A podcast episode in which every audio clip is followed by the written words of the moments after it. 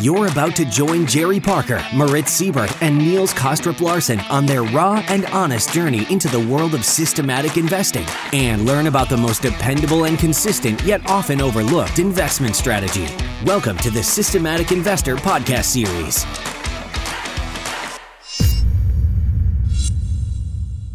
Welcome or welcome back to this week's edition of the Systematic Investor Series with Rob Carver, Moritz Seibert, and I, Niels Kaastrup Larsen, where each week we take the pulse of the global markets through the lens of a rules based investor.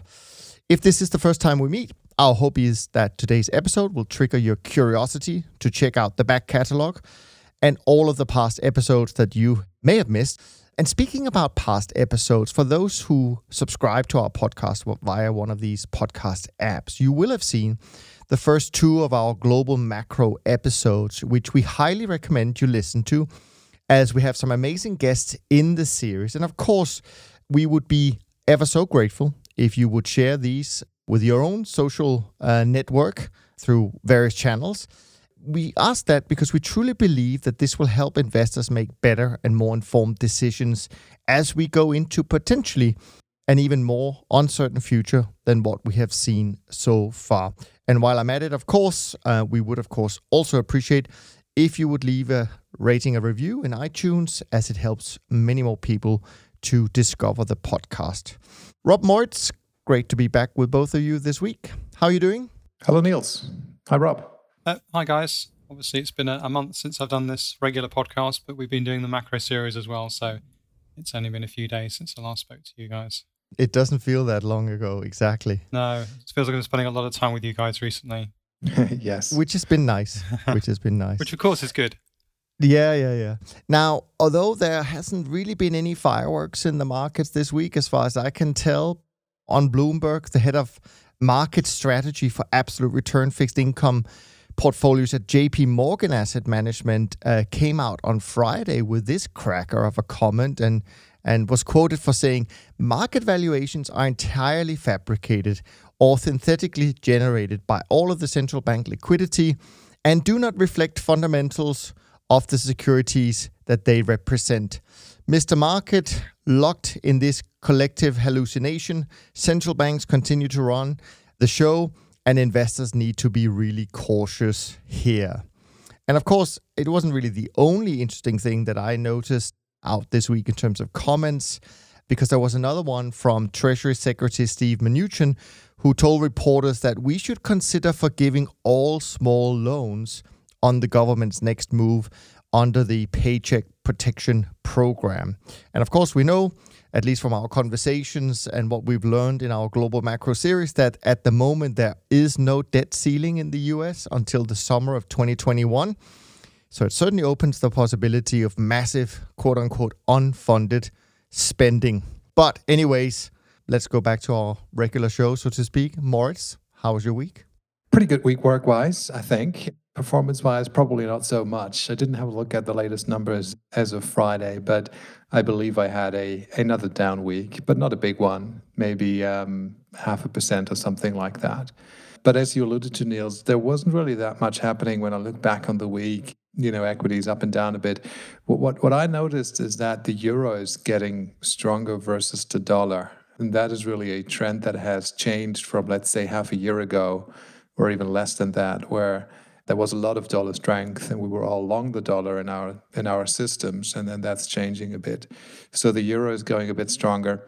Some of the bond markets moved higher. When i looked at them i remember so that made me a bit of money. So i guess i lost in the equities again and, and maybe in some of the commodities i don't know anyway not not a big loss but um, i guess what's what's making the headlines as you say is um, some of those stocks being well, I'm not sure if those valuations are unfair or not, or undeserved or not. Who knows? But you know, Tesla still going strong, north of 1500, 1550, something like that. And you know, obviously the, the the, moves. You know, there there has been that day where it opened up by such an amount that it equaled the market cap up of um, General Motors. So it, it added a General Motors in the morning, and then it lost to BMW in the evening. I mean, you know, it's, it's billions. That thing moves by 60 billion market cap in a day. I mean, just you know, the, this number is amazing, but it is what it is, and many stocks going completely bananas. one way or the other. So it's an interesting episode. And I guess it's good to have a system to get you out of these trades or these positions. You know, if, if we had Jerry on, he would probably speak to the single stocks because making a judgment call on you know when that's going to end or not is is just impossible right? I mean it's you hear people now come out about you know just mentioning tesla again. They're updating their research targets. I mean six months ago their research targets were like oh 350 maybe 500 something like that right well guess what i mean it's at 1500 what are you doing now and they're well let's say the research target the price target is now 1300 i mean come on nobody's able to put a price target on anything like tesla I mean, it's pure guesswork. The, the thing could be, you know, anything. So anyway, have a system. That's the right thing to do. Yeah, and I think you you I mean before we jump to you, Rob, I think you made you do make a good point, right, Moritz? Because at the end of the day, and this is something that the whole concept of what we're trying to do with our podcast and, and through our careers with trading systematically and only looking at price is because we deep down believe that predictions is impossible, especially about the future, right? And and so, touching on on uh, on Tesla, and we did that in in, one of our upcoming conversations uh, with Larry McDonald on Tesla specifically, and where we talked about that currently the top analysts who follow or, or whatever they call it, you know, report on on Tesla, their price targets are at the high end, twenty three hundred or twenty three thirty is the highest current price target for Tesla, and the lowest one from another big firm is $300 and the average being 750 and as you point point out Moritz right now the stock is trading double that.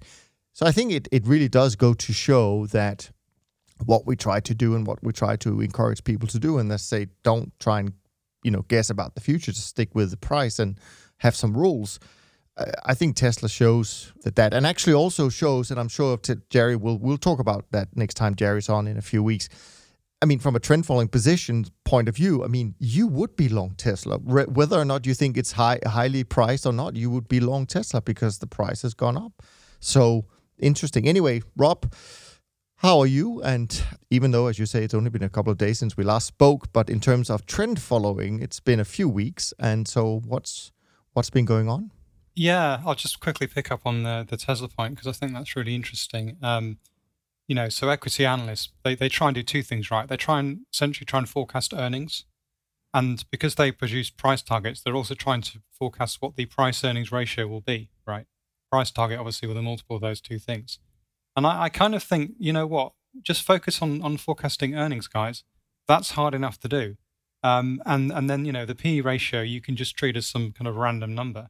Um, and then we, what we should be doing is judging analysts on how well they, they forecast earnings and then investors if they want to forecast PE ratios on top of that, that's what they should do because that that's you know in many ways a wholly different discipline and it's such a you know it's entirely down to what the risk appetite of the market is and that's really hard to forecast and and trend following maybe does a reasonable job of that but um yeah anyway that's that's me getting off no my... but but before you jump in i mean again i think you pick up on a really interesting point right because then you have a year like 2020 most companies are not coming out with any estimates for earnings because yeah. they don't know what's going to happen. So so even that presents a problem, right? It, You're trying to yeah, I mean it's it's really difficult just to forecast earnings, especially at these turning points we're having at the moment. And uh, I think going the extra mile and then trying to forecast what the price will be, it, to me just seems a bit absurd. But anyway, so um, in terms of performance, um, so the last week actually was pretty good for me. It was up about probably about 85 basis points, and the the, the good performers there were mostly in fixed income. So Italian bonds did very well, Korean bonds did pretty well, also made money in euro dollar. Interestingly, uh, losers, although not not big losers, quite small losers for me, were in, in the German bonds. So the, the 10 year, the Bund, uh, the five year, the Bobl, and uh, also lost a little bit of money in, in, in cattle and in soybeans. Uh, and over the slightly longer picture, so looking over the last month or so since I last uh, spoke to you guys, performance a bit flatter. So um, roughly, um, say, maybe down about 30 basis points, perhaps.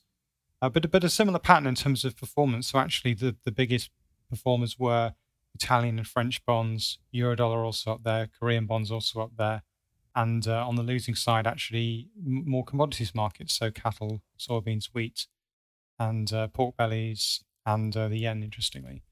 So yeah, it, it's it is an interesting discussion, and and um, I, I was reminded of, of the, the famous quote by Chuck Prince in, in 2008.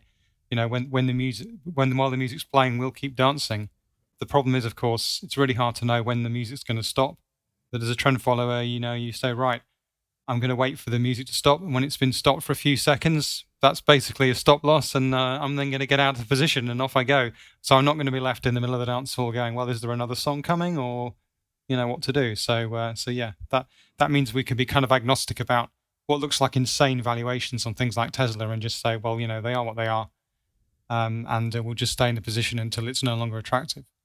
Yeah, no, absolutely. And and on Friday we published, uh, you know, our second global macro conversation with actually with Preston Pish from the Investors Podcast, who's super interesting, right? Because he's gone from the really deep believer in value investing and he's kind of moved more towards the momentum and think that might work better in the future. But actually, when you start looking at it, those two type of strategies blend quite well together. But I think you're right. I mean, this thing about when when all this stops, you you really just need to get out as quickly as possible. Anyways, on our side, very similar picture to you guys uh, this week. Small negative, nothing too exciting. Soybean oils, coffee, Nasdaq were kind of the losers uh, mainly. And then on the winning side, the ones that stood out was corn and the Schatz, the German Schatz and nat gas. And even the S&P 500 did well because those two markets didn't really trade similarly uh, this week and uh, the rest of the portfolio is pretty muted. Uh, overall risk levels are very muted on our side, so nothing too exciting. Now, I think we've got a couple of things we wanted to uh, bring up in terms of uh, main things. Moritz, you've got some, I've got some.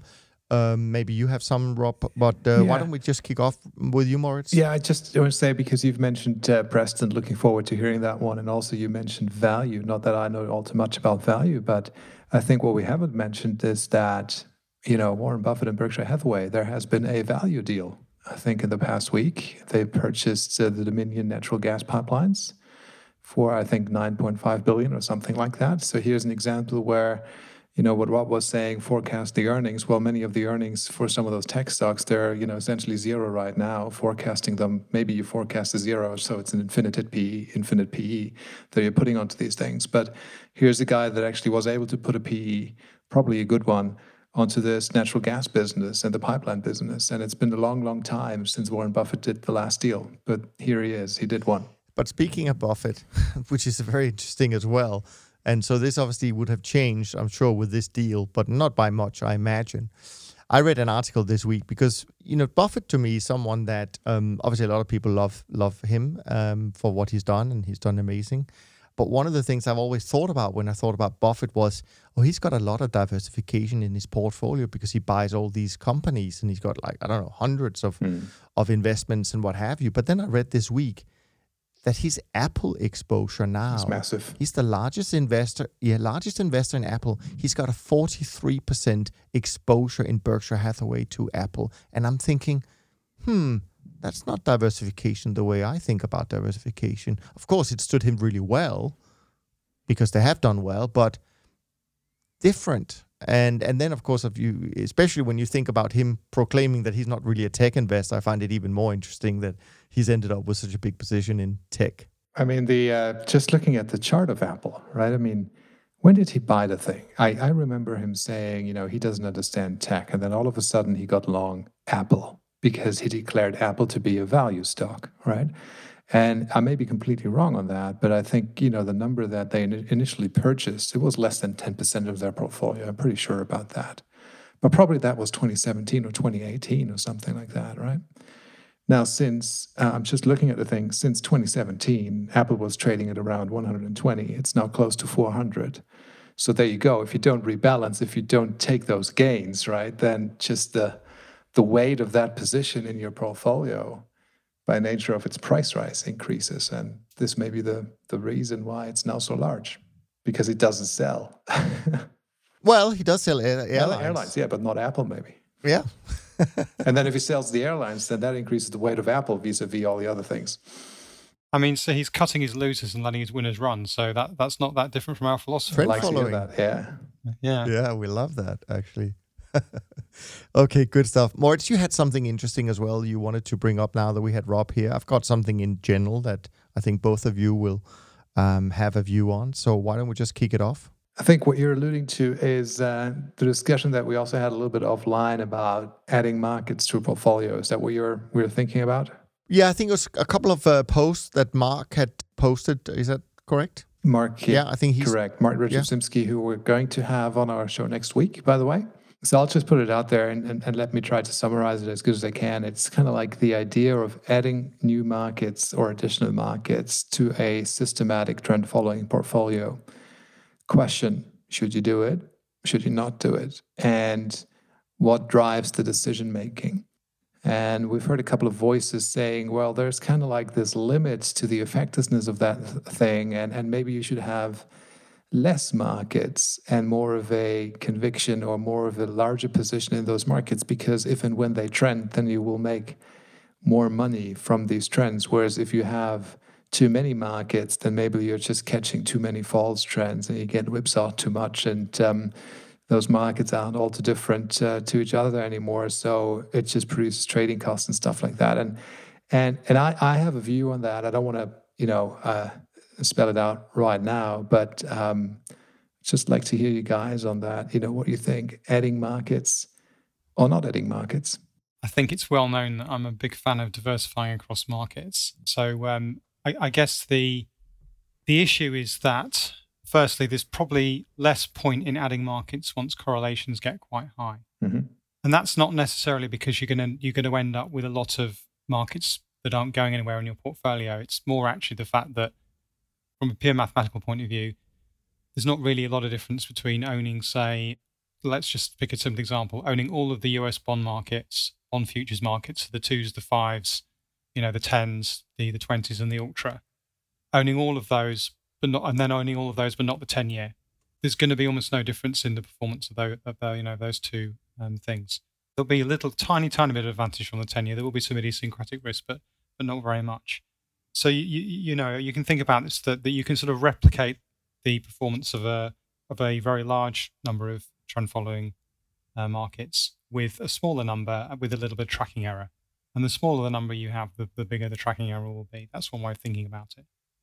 The issue for me is the fact that I think it's really hard to know in advance which markets are going to trend and which aren't.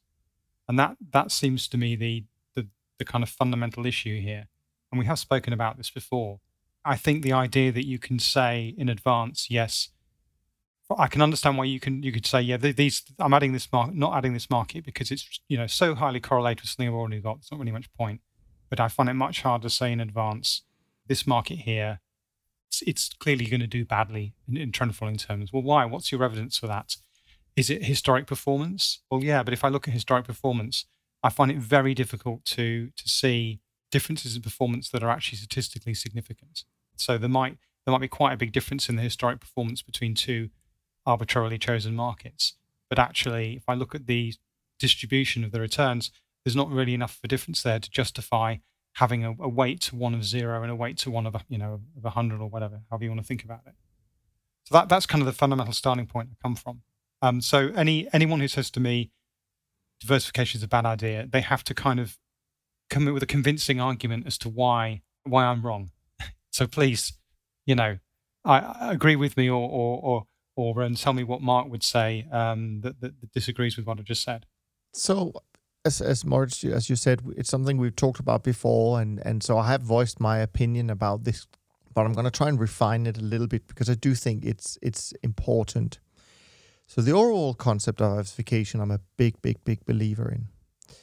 My challenge is that I've seen managers who have just gone for, in my opinion, silly number of markets, right? I mean, 200, 300 markets and if you do that, you must end up having a lot of markets being added that are highly correlated within the same sector, right? And this is where I differ in opinion, where I just don't think that having yet another equity market. I mean, first of all, my my assumptions are they have to be liquid, they have to be exchange traded. I don't want to trade something obscure in China or anything like that. I mean, it has to be so so it, that weeds out a lot of markets, and why I also think that there, you know, if you will stick within those rules and have certain liquidity minimums, uh, there aren't that many markets really to add. But and I picked this up a little bit from the conversations I had with Harold at TransTrend when I've spoken to him a few times on the podcast, because historically they were a firm that went to the high number of markets and then they've scaled it back subsequently. And so, in my sort of simplifying reasoning for why I don't believe that you should just keep adding markets for the sake of adding markets is because of this correlation effect, right? So if you keep adding markets that are highly correlated, and I and and when I say that, mostly in the financial space, right?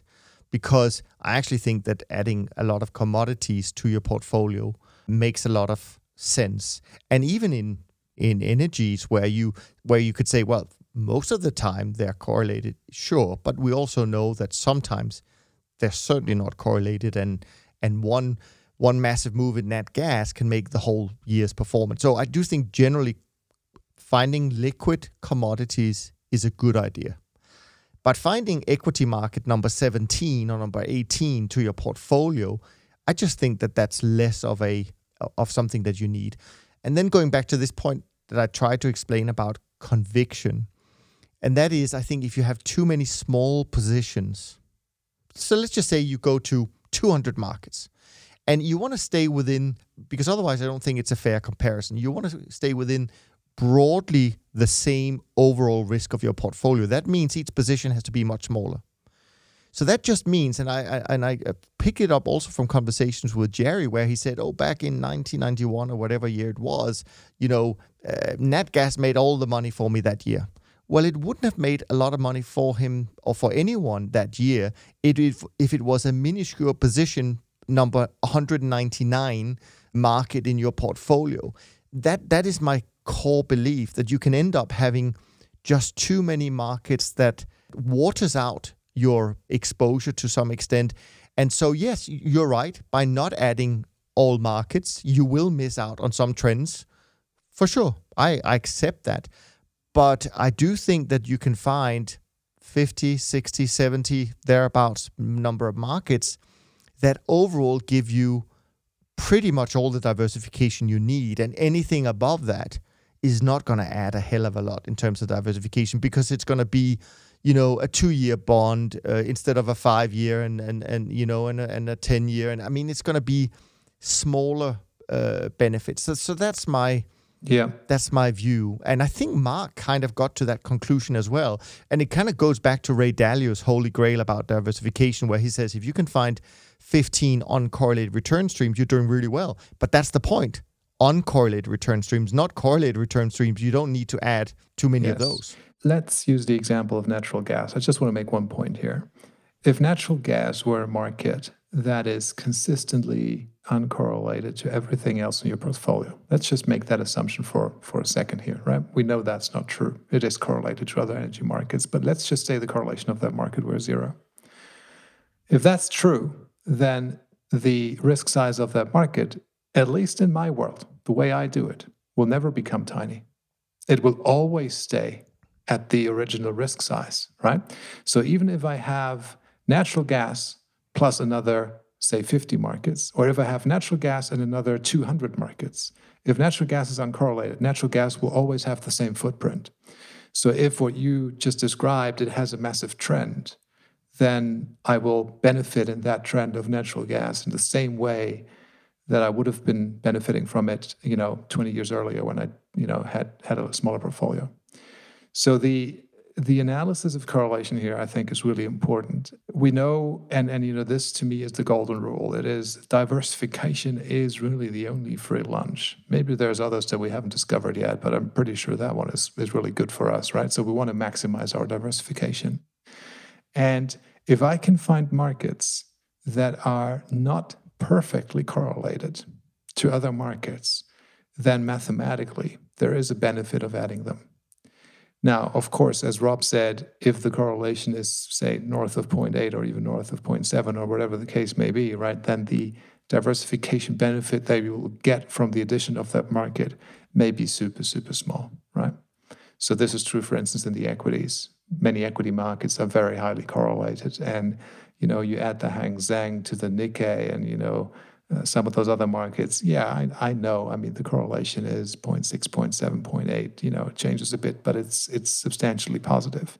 So what that means for me is, well, if I'm doing that, then I need to reduce the weights of that cluster, right? Of those individual markets so that because the, the, the, the probability is now that when they catch a trend or if they catch a trend, they will probably catch it roughly about the same time and they will all catch it, right? So I don't, I, I cannot be too exposed by giving them all the original risk size, right? So they need to be traded smaller.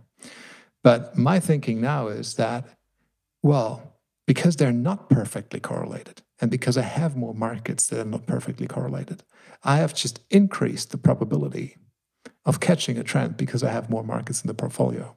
Because every once in a while, one of those markets may be behaving in a weird and different way than all the others. And then I may be onto something. And those benefits may be small, right? But they are there.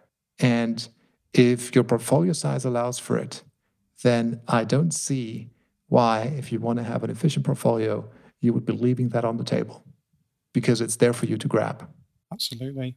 What another way of thinking about this is you can think of those 15, you know, mythical 15 uncorrelated return streams. You, you can call them markets, if you like. And they're kind of synthetic markets in the sense that they, they may not, rep- they may be that one of them actually is natural gas. It may be the only way of getting access to a particular return stream is, is through trading natural gas, in which case that will have, you know, if there are 15 of these, these things, let's say there's 10 of these things in your portfolio, that will basically have 10% of your risk capital. And it might be that another one of those uncorrelated return streams is equities. And that means, uh, yeah, about 10% of your portfolio will be in equities. But that might be split then between 20 markets. You're not taking anything away from natural gas by, by, by, you know, by having, you maybe have a little bit extra in that, in that bucket because it, because it does have more sort of internal diversification. It's not just a single market. That's the mathematical way of thinking about it.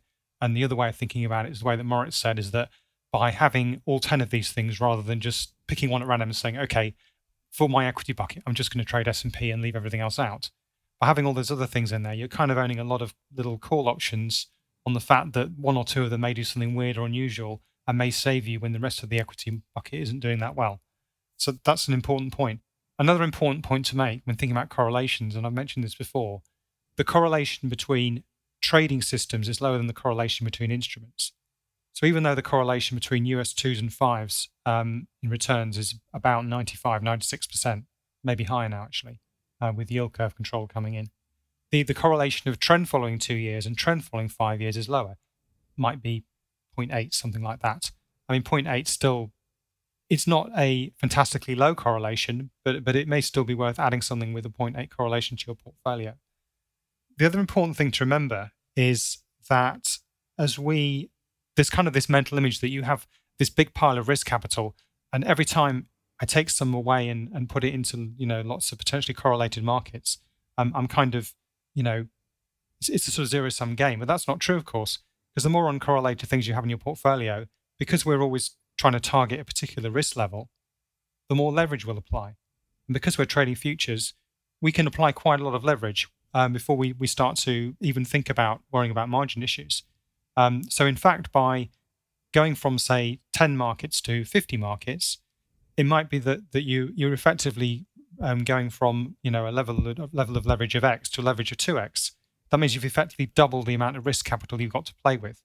So it might be that, that actually natural gas or this kind of idiosyncratic market ends up with even more risk capital than it would in the original portfolio with any 10 instruments because you've added all of this, this sort of internal diversification and that's allowed you to increase the leverage.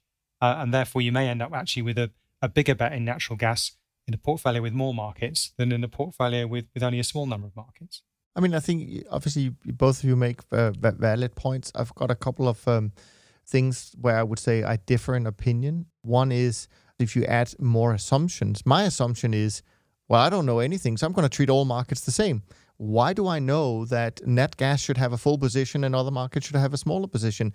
I don't know that. I could make that. I, of course, I can make that assumption, but it's just adding more assumptions. And I want to try and say, okay, actually, I don't know anything, so I'm going to treat everything equal. And there, you you're right that it means I limit the number of markets. And so I'm going to miss some opportunities.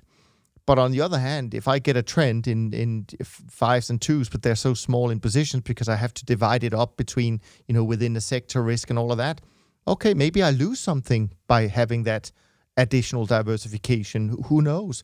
So I just think it's different shades of gray, so to speak. And there's no right or wrong answer. I think simplistically, I fall in the camp where you just say, well, I'm not going to make too many assumptions. I'm just going to treat all markets the same.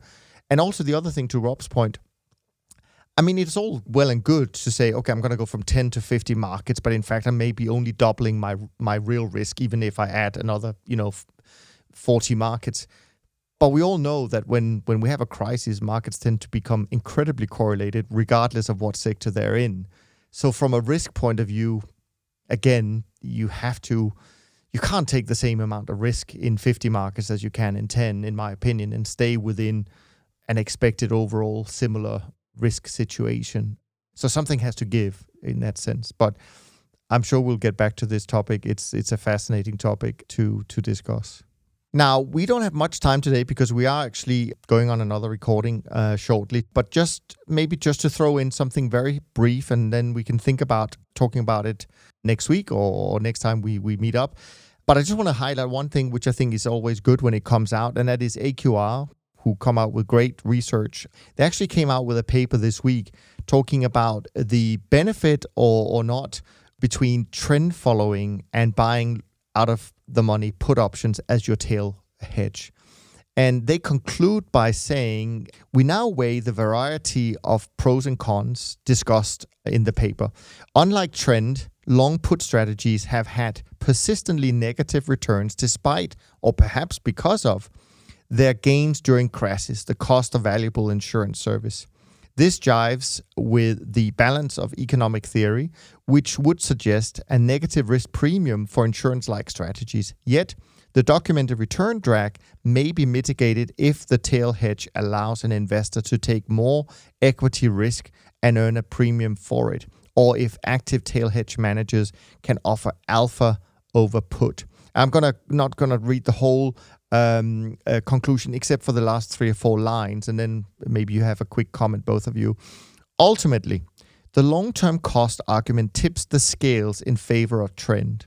This view is reinforced by the inevitable investor impatience during the dry spells when tail insurance costs are paid year after year before the tail event materializes. A good strategy is one that you can stick with Put based tail hedging too often fails this test. Trend strategies do not offer as direct or explicit tail protection, but they have a strong empirical record and you have a better chance of sticking with trend.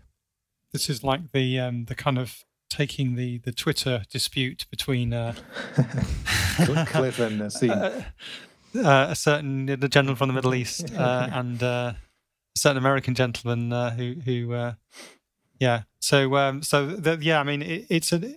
I had a quick look at the paper this morning actually, and um, it, it's definitely worth reading. I mean, it is an argument, and, and, there's been quite a lot of research on both sides. And one of the nice things actually about um, the last few months and the debate is actually quite a few people have been producing kind of hard research on this, whereas before that, I think I think there was a lot more in, intuition around it. So um, that, I think it's definitely definitely worth looking at. Um, and uh, yeah, I think I think one of the things about tail protection, this is this is something I've realised, is um, it's it's something that people like because it does have this characteristic of being a really massively positively skewed strategy. So it's a bit like buying a lottery ticket or betting on a an outsider um, in a horse race. Um, so when you win, you win big.